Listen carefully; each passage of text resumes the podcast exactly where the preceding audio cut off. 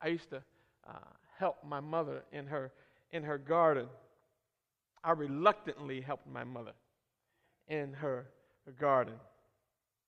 And as I was helping her, I often wondered why she would plant these little root looking like things.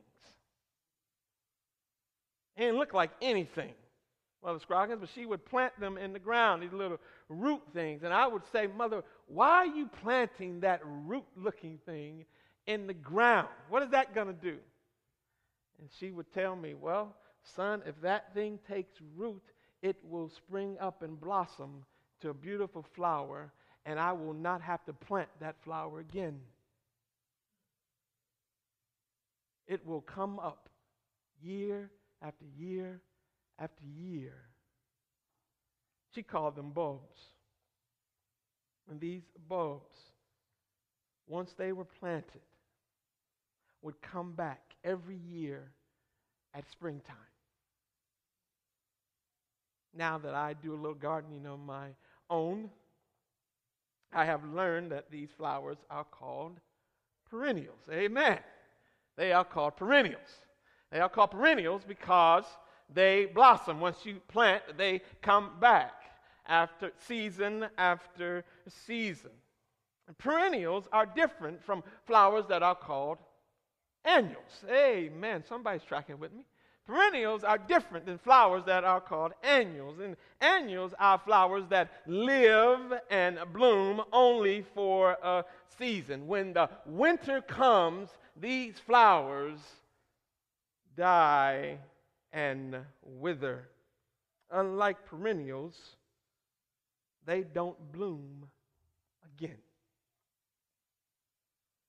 According to Jesus, in the parable of the sower, there are spiritual annuals and spiritual perennials. Matthew chapter 13, verse 20 to 21. These are spiritual annuals. Jesus says, As for what was sown on rocky ground, this is the one who hears the word and immediately receives it with joy, yet he has no root in himself, but endures for a while, and when tribulation and persecution arise on account of the word, immediately he falls away. spiritual annuals. When the seasons change and the weather changes, withers, falls away because it has no root in itself.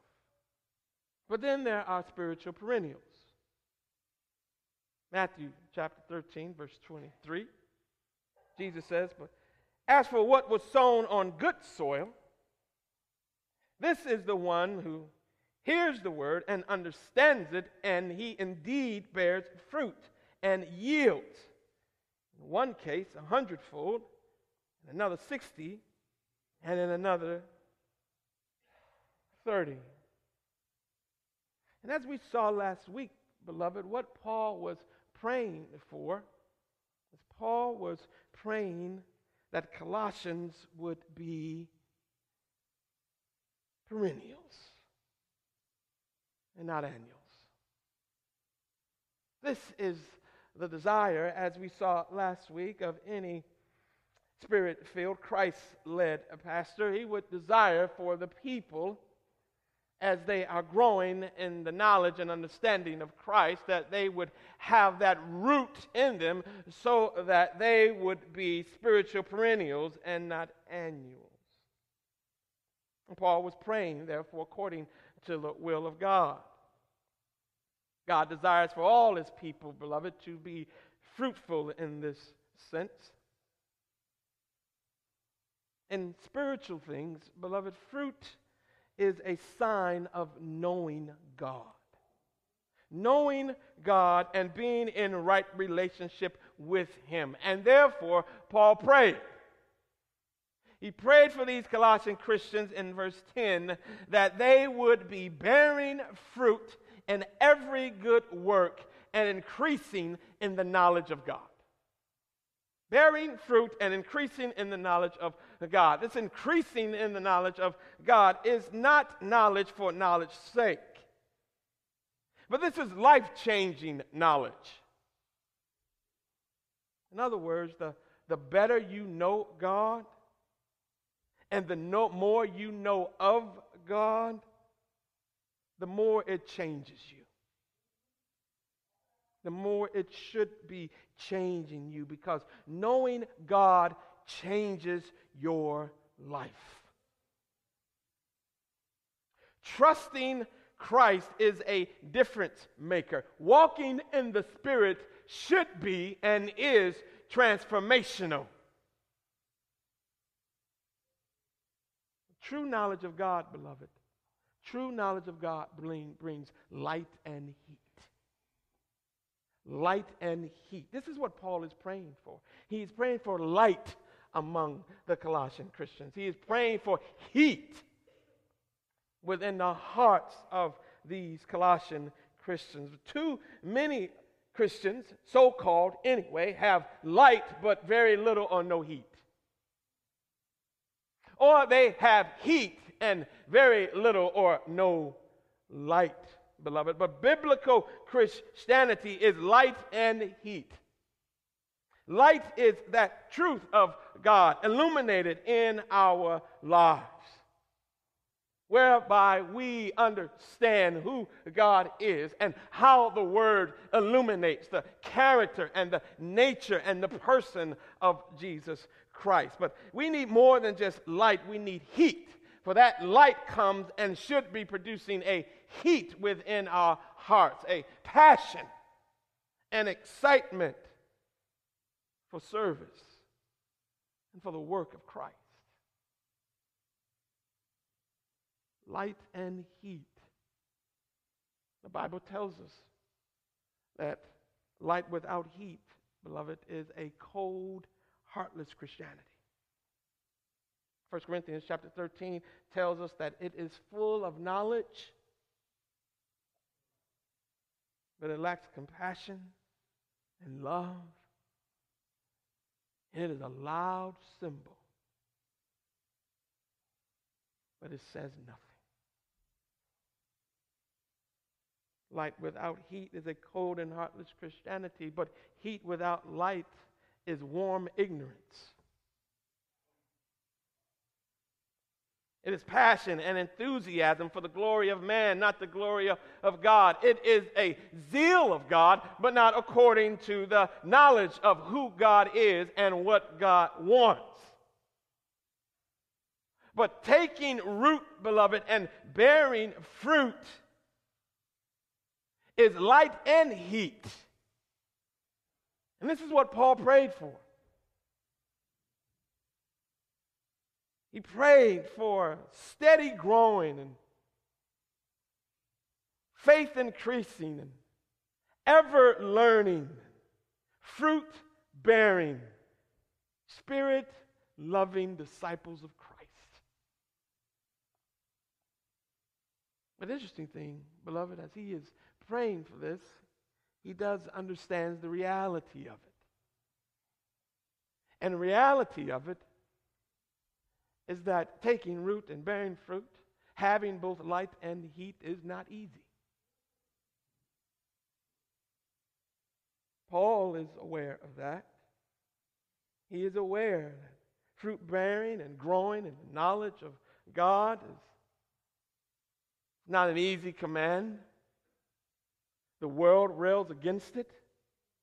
You try to take root in the gospel and live fruitfully, and all around you will be railing against it. The world in which you live,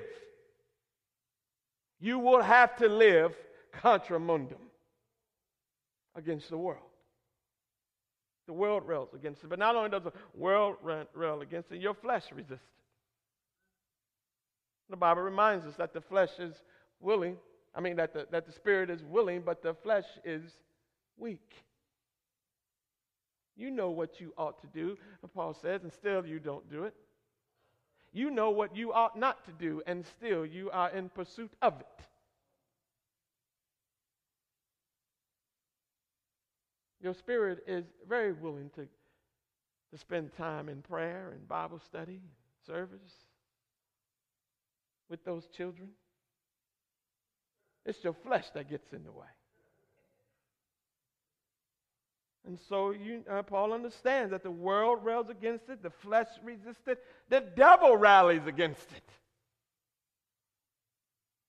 If he can just get you, he can't stop you from being a Christian once the Lord calls you, but what he wants to do is make you impotent.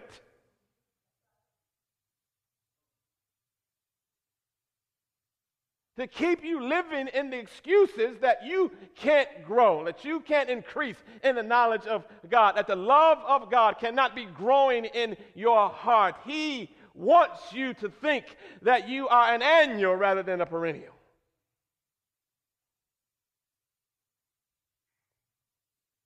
The world rails against it, the flesh resists, the devil rallies against it.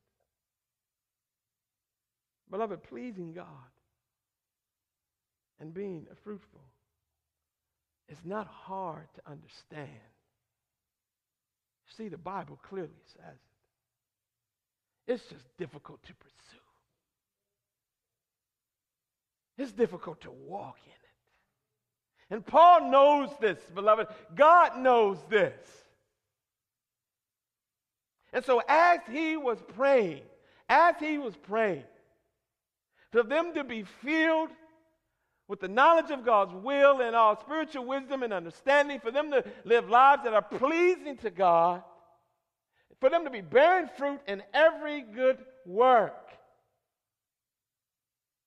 Paul prayed that God would supply all that was needed to please Him. He prayed that God would supply all that was needed for these Christians to be bearing fruit. His prayer included the supply. This is wonderful, beloved, for it reminds us that God never commands what he doesn't provide.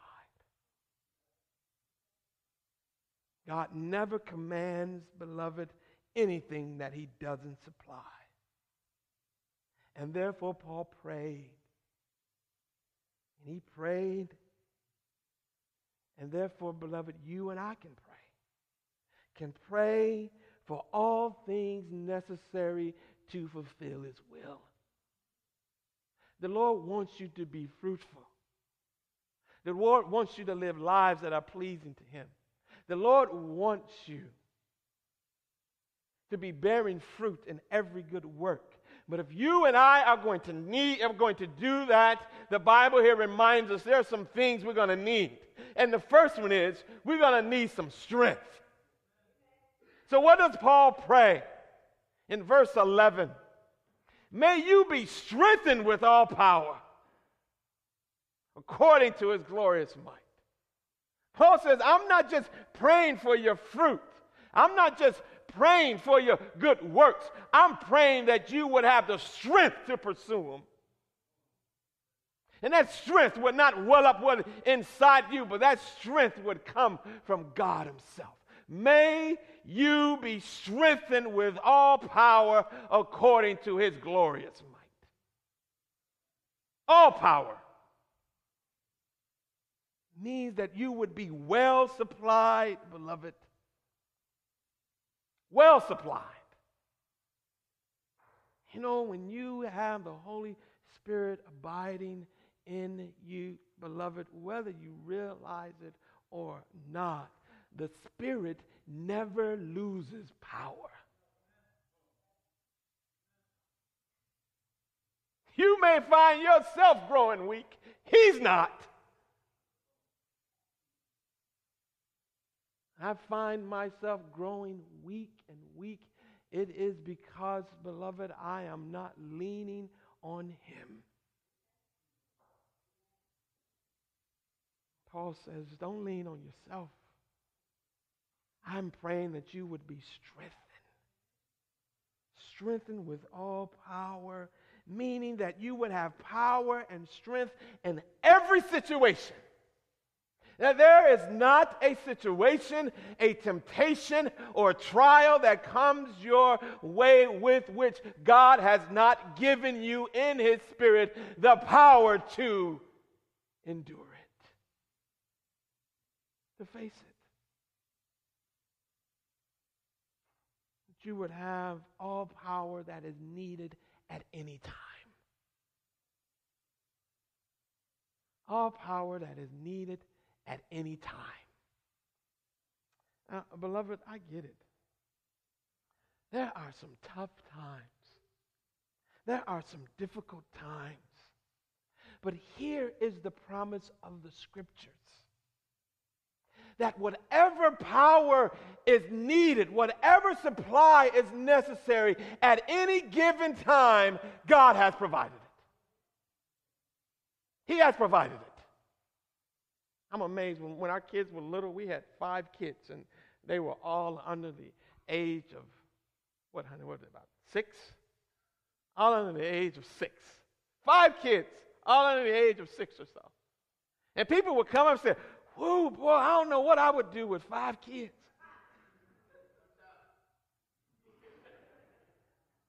And I said, Of course you don't know what you would do with five kids. Because God hasn't given you the power for five kids because he doesn't waste his power. But I can tell you what you would do if you had five kids. You'd have all the power necessary. Because he supplies all the power you need.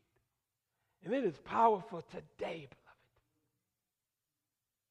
Spend all our time worrying that we're going to have enough power for next week. And God says, I'm supplying you power for today.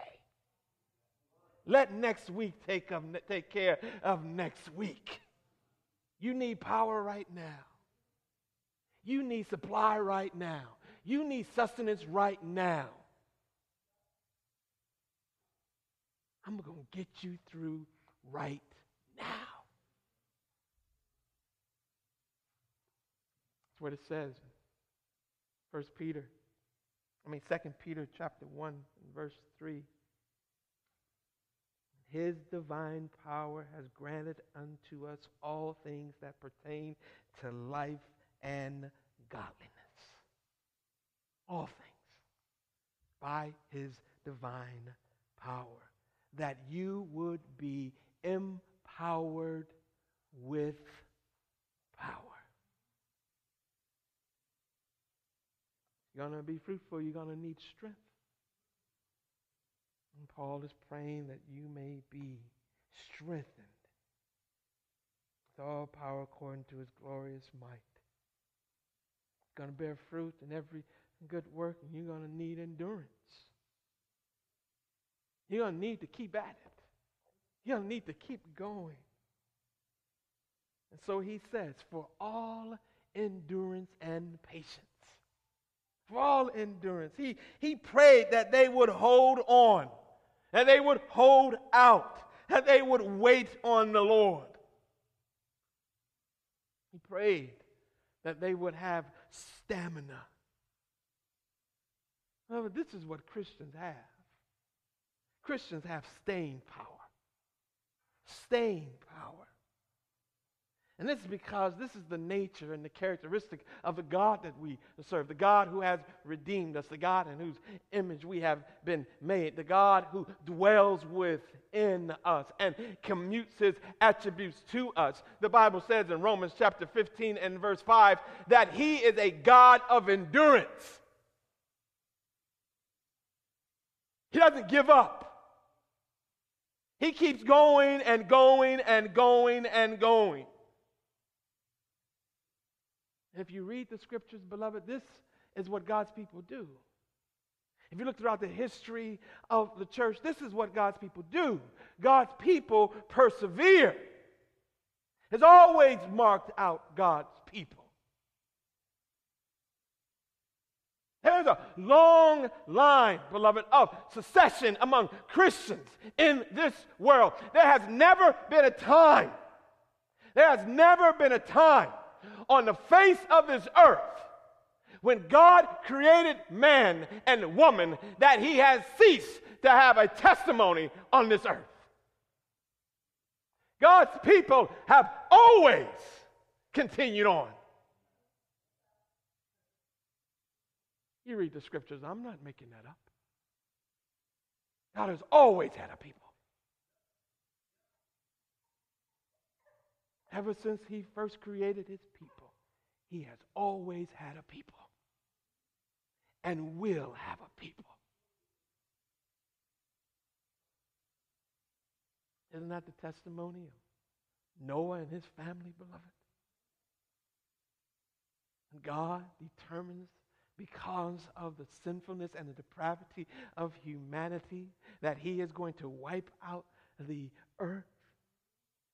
And yet, he chooses a people to continue and endure and persevere through the flood, through the tribulation, through the horror, through the pain, through the trial.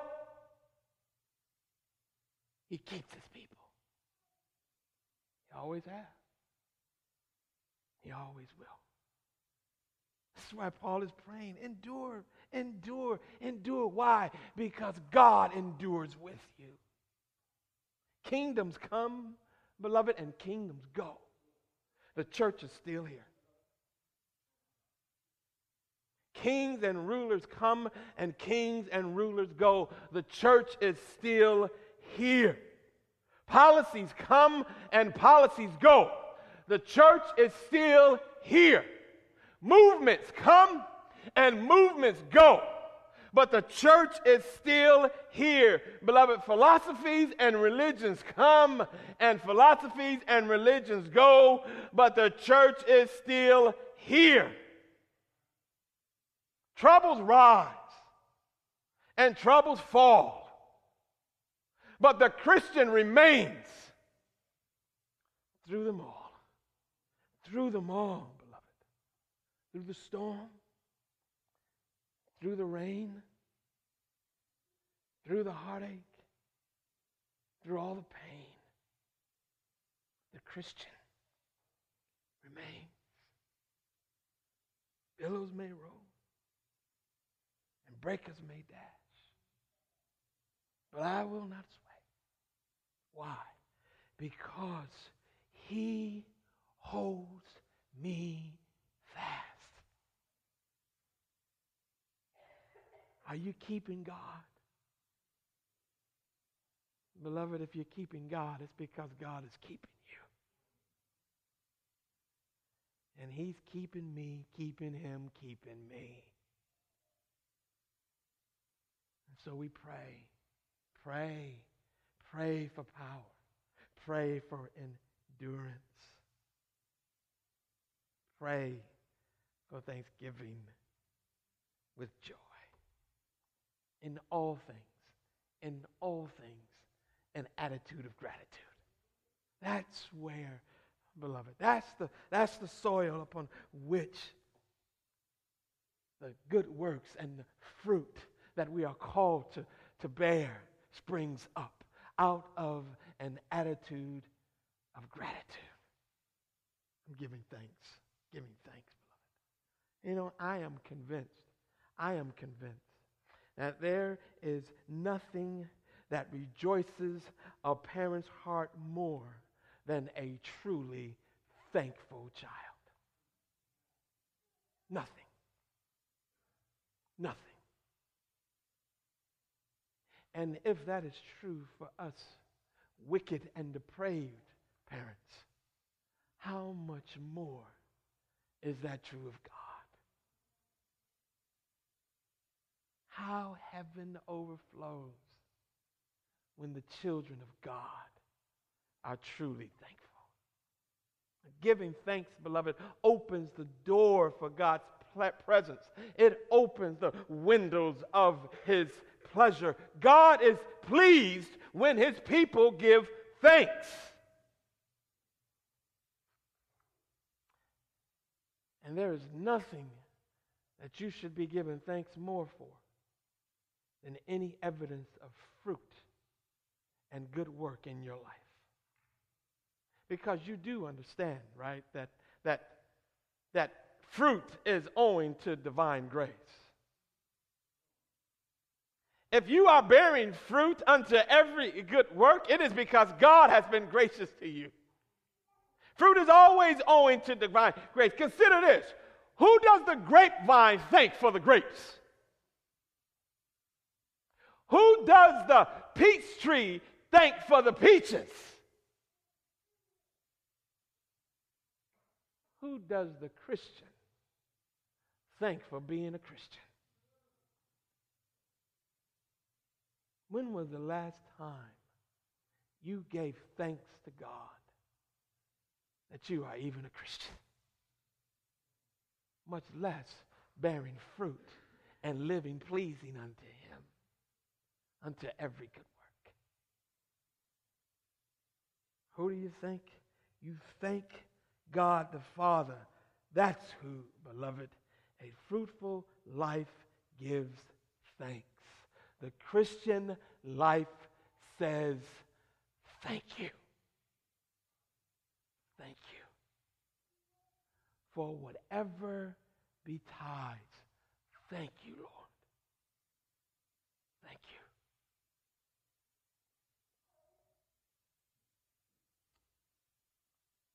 It's interesting here that as Paul is preaching, I mean, as he is praying, he suddenly just goes over into preaching. You see that? There's a transition that's made here. You ever heard uh, um, Elder Woodard preach? You ever heard him preach? Have you ever heard him pray? Then you've heard him preach. Because when he prays, he often skips over into preaching. But I think that's biblical. That's what the Apostle Paul does here. He prays. He prays that they would be filled with power. He prays for their endurance. He prays that they would be thankful with joy. But it's almost like he's asking the question that they anticipate why bear fruit? Why endure? Why give thanks? And Paul says, well, then consider everything that God has.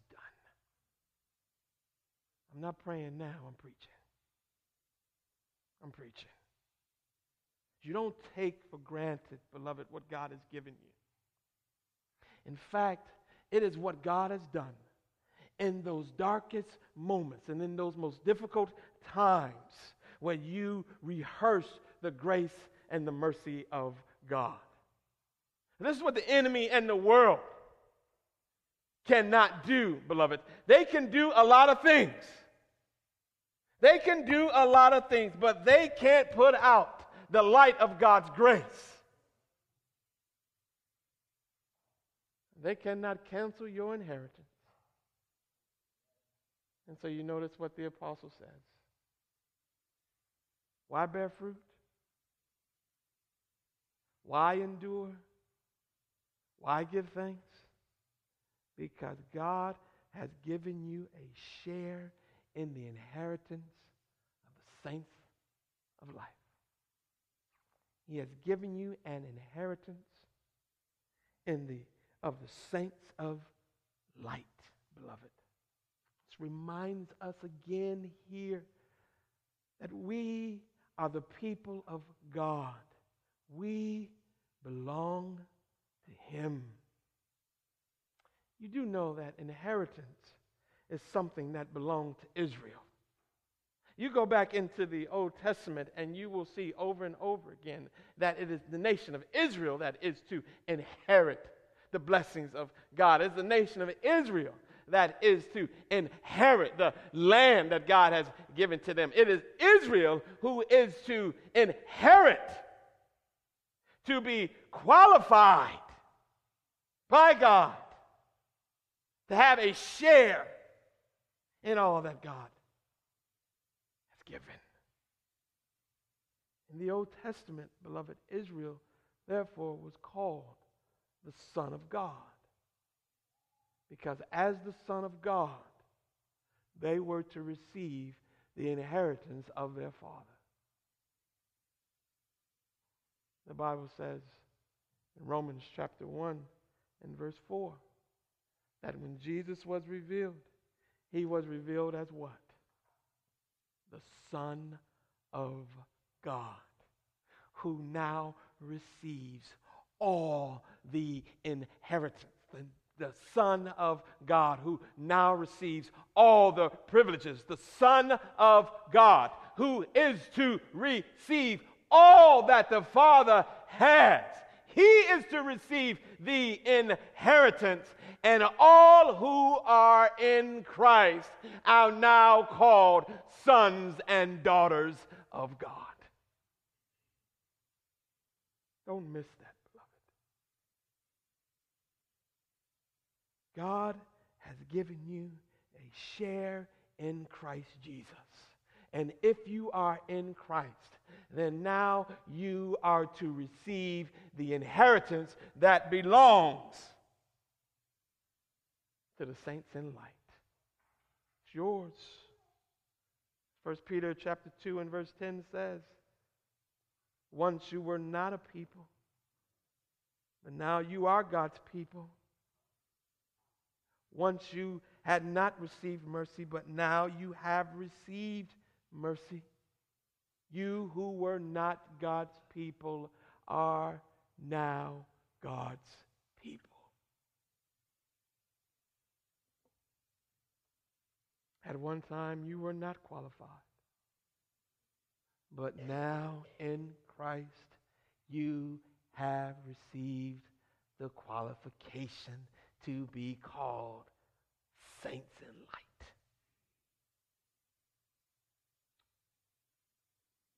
Not only has God given you a share in the inheritance, beloved, but He has delivered us from the domain, from the realm of darkness.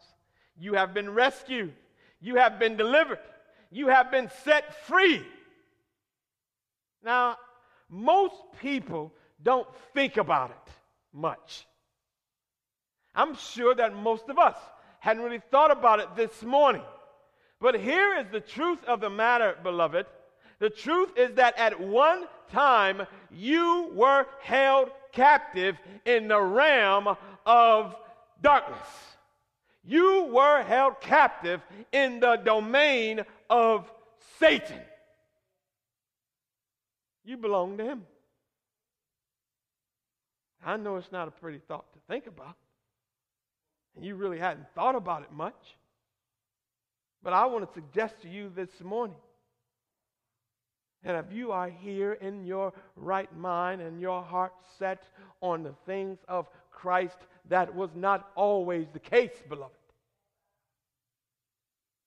You were at one time under the wrath of God.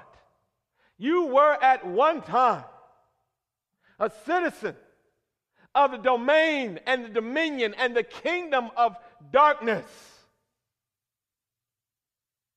is a realm where Satan had you bound and Satan had you blinded by your sin.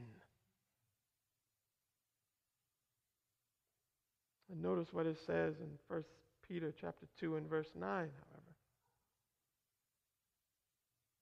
But now you are a chosen race, a royal priesthood a holy nation, a people for his own possession, that you may proclaim the excellencies of him who did what? Who called you out of darkness into his marvelous light. Out of darkness into his marvelous light. I know we don't sing it, but we ought to rehearse it in our minds. Satan had me bound, but Jesus lifted me. Satan had, you ought never forget that, beloved. You ought never forget that Satan had you bound, but Jesus lifted me. Satan had me bound, but Jesus lifted me and seen glory. Hallelujah. Jesus lifted me.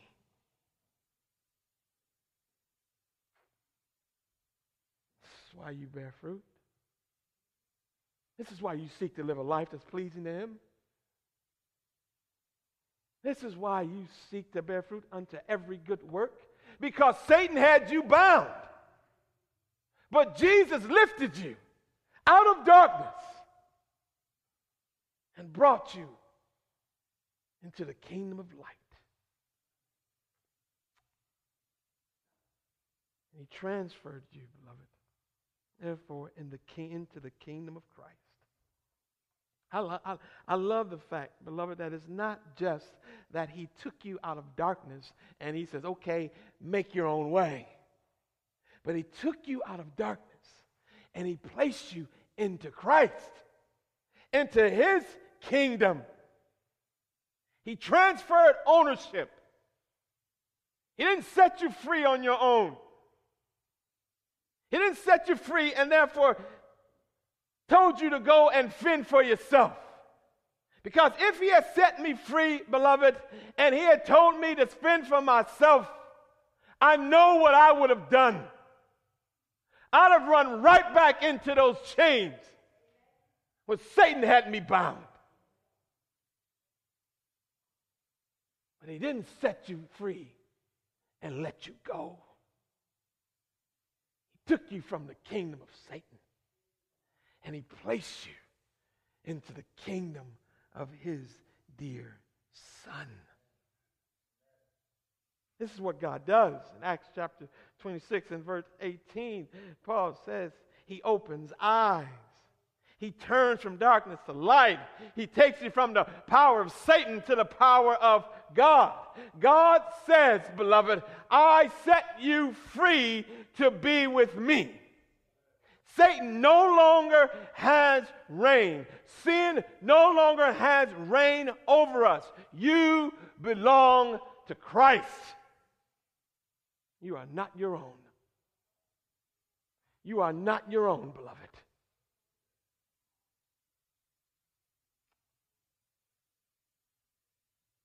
If you ever wonder why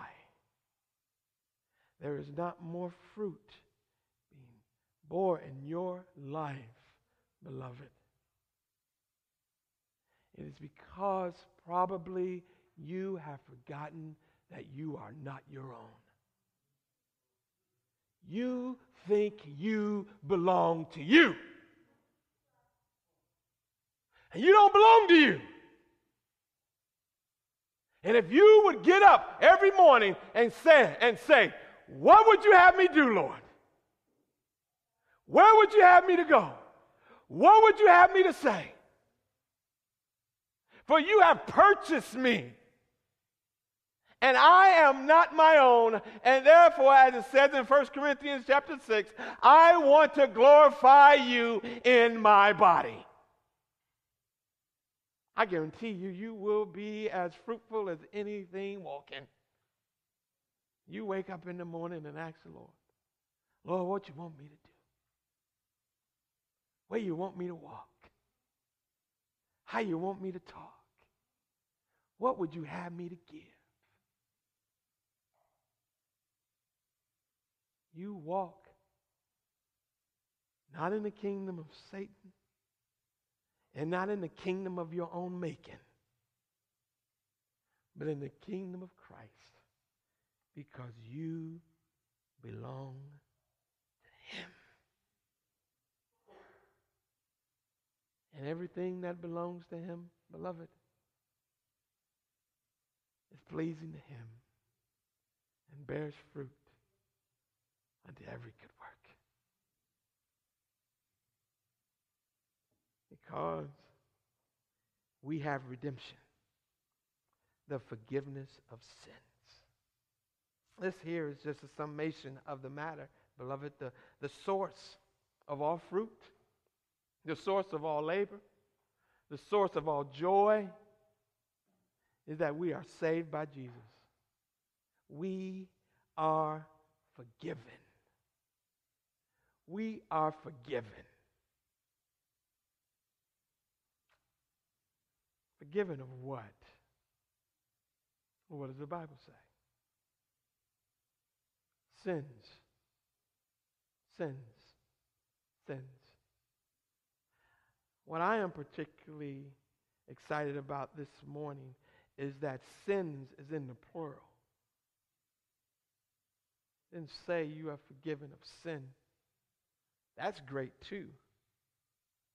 That I am forgiven of the imputed sin of Adam upon me that stands between me and God. God has removed sin. But this morning, the text says that you are forgiven of sins. Sin is what I got from Adam. Sins is what I do all the time.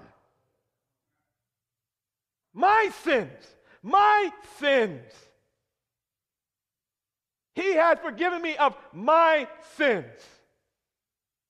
Now, this, beloved, is rehearsed over and over and over again, over and over again in the scriptures. And I will just read some of these passages to you. But over and over again, it is God who delights to forgive his people of their sins.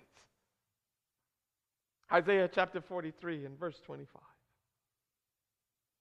He says, I, I am he who blots out your transgressions for my own sake, and I will not remember your sins. I will not remember your sins. Isaiah 38 and verse 17. Behold, it was for my welfare that I had great bitterness.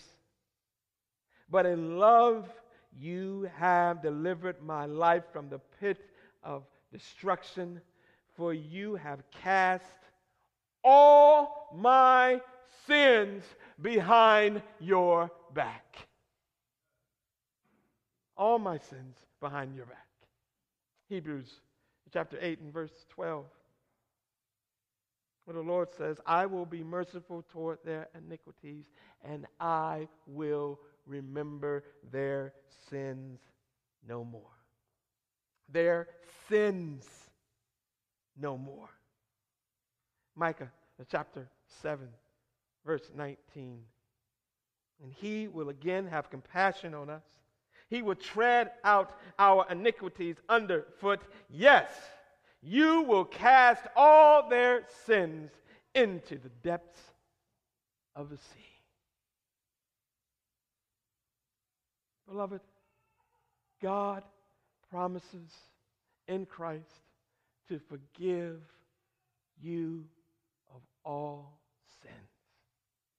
All sins. All sins. I don't know if I can say that enough. All sins. In fact, you ought to say that with me. All sins. How many sins? All sins. How many sins? All sins. Not just some, all of them. All of them, beloved. When they came to Jesus and they said, Jesus, how many times ought we to forgive? Seven? And Jesus said, No. Try 70 times seven. Well, beloved, I can tell you right now that Jesus didn't mean 490. Because that's the case, I'm done. I used up my quota this morning. When he says 490, beloved, he essentially is saying, as God forgives, you forgive because God forgives all. All sins, beloved. All sins. And I cannot press this upon you enough, beloved, because this here is the source of fruit in your life. This is the source of good work in your life. If I was not convinced that the Lord has forgiven me of all my sins, you wouldn't have a preacher this morning. Because I know my mind and I know my heart. And the only way that I can labor in the things of God is I hear God saying, I have forgiven you of all your sins.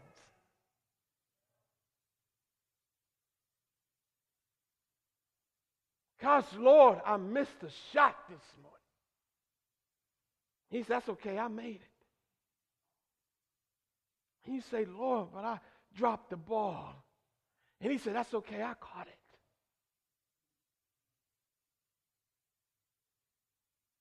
And you say, Lord, but I dropped the baton. And he said, That's okay, because I picked it up. Now let's run. Now let's run. Because, beloved, there is no sin that the Lord would not forgive you this morning. And oftentimes, the thing that keeps us from serving is because we think there's too much sin in our lives.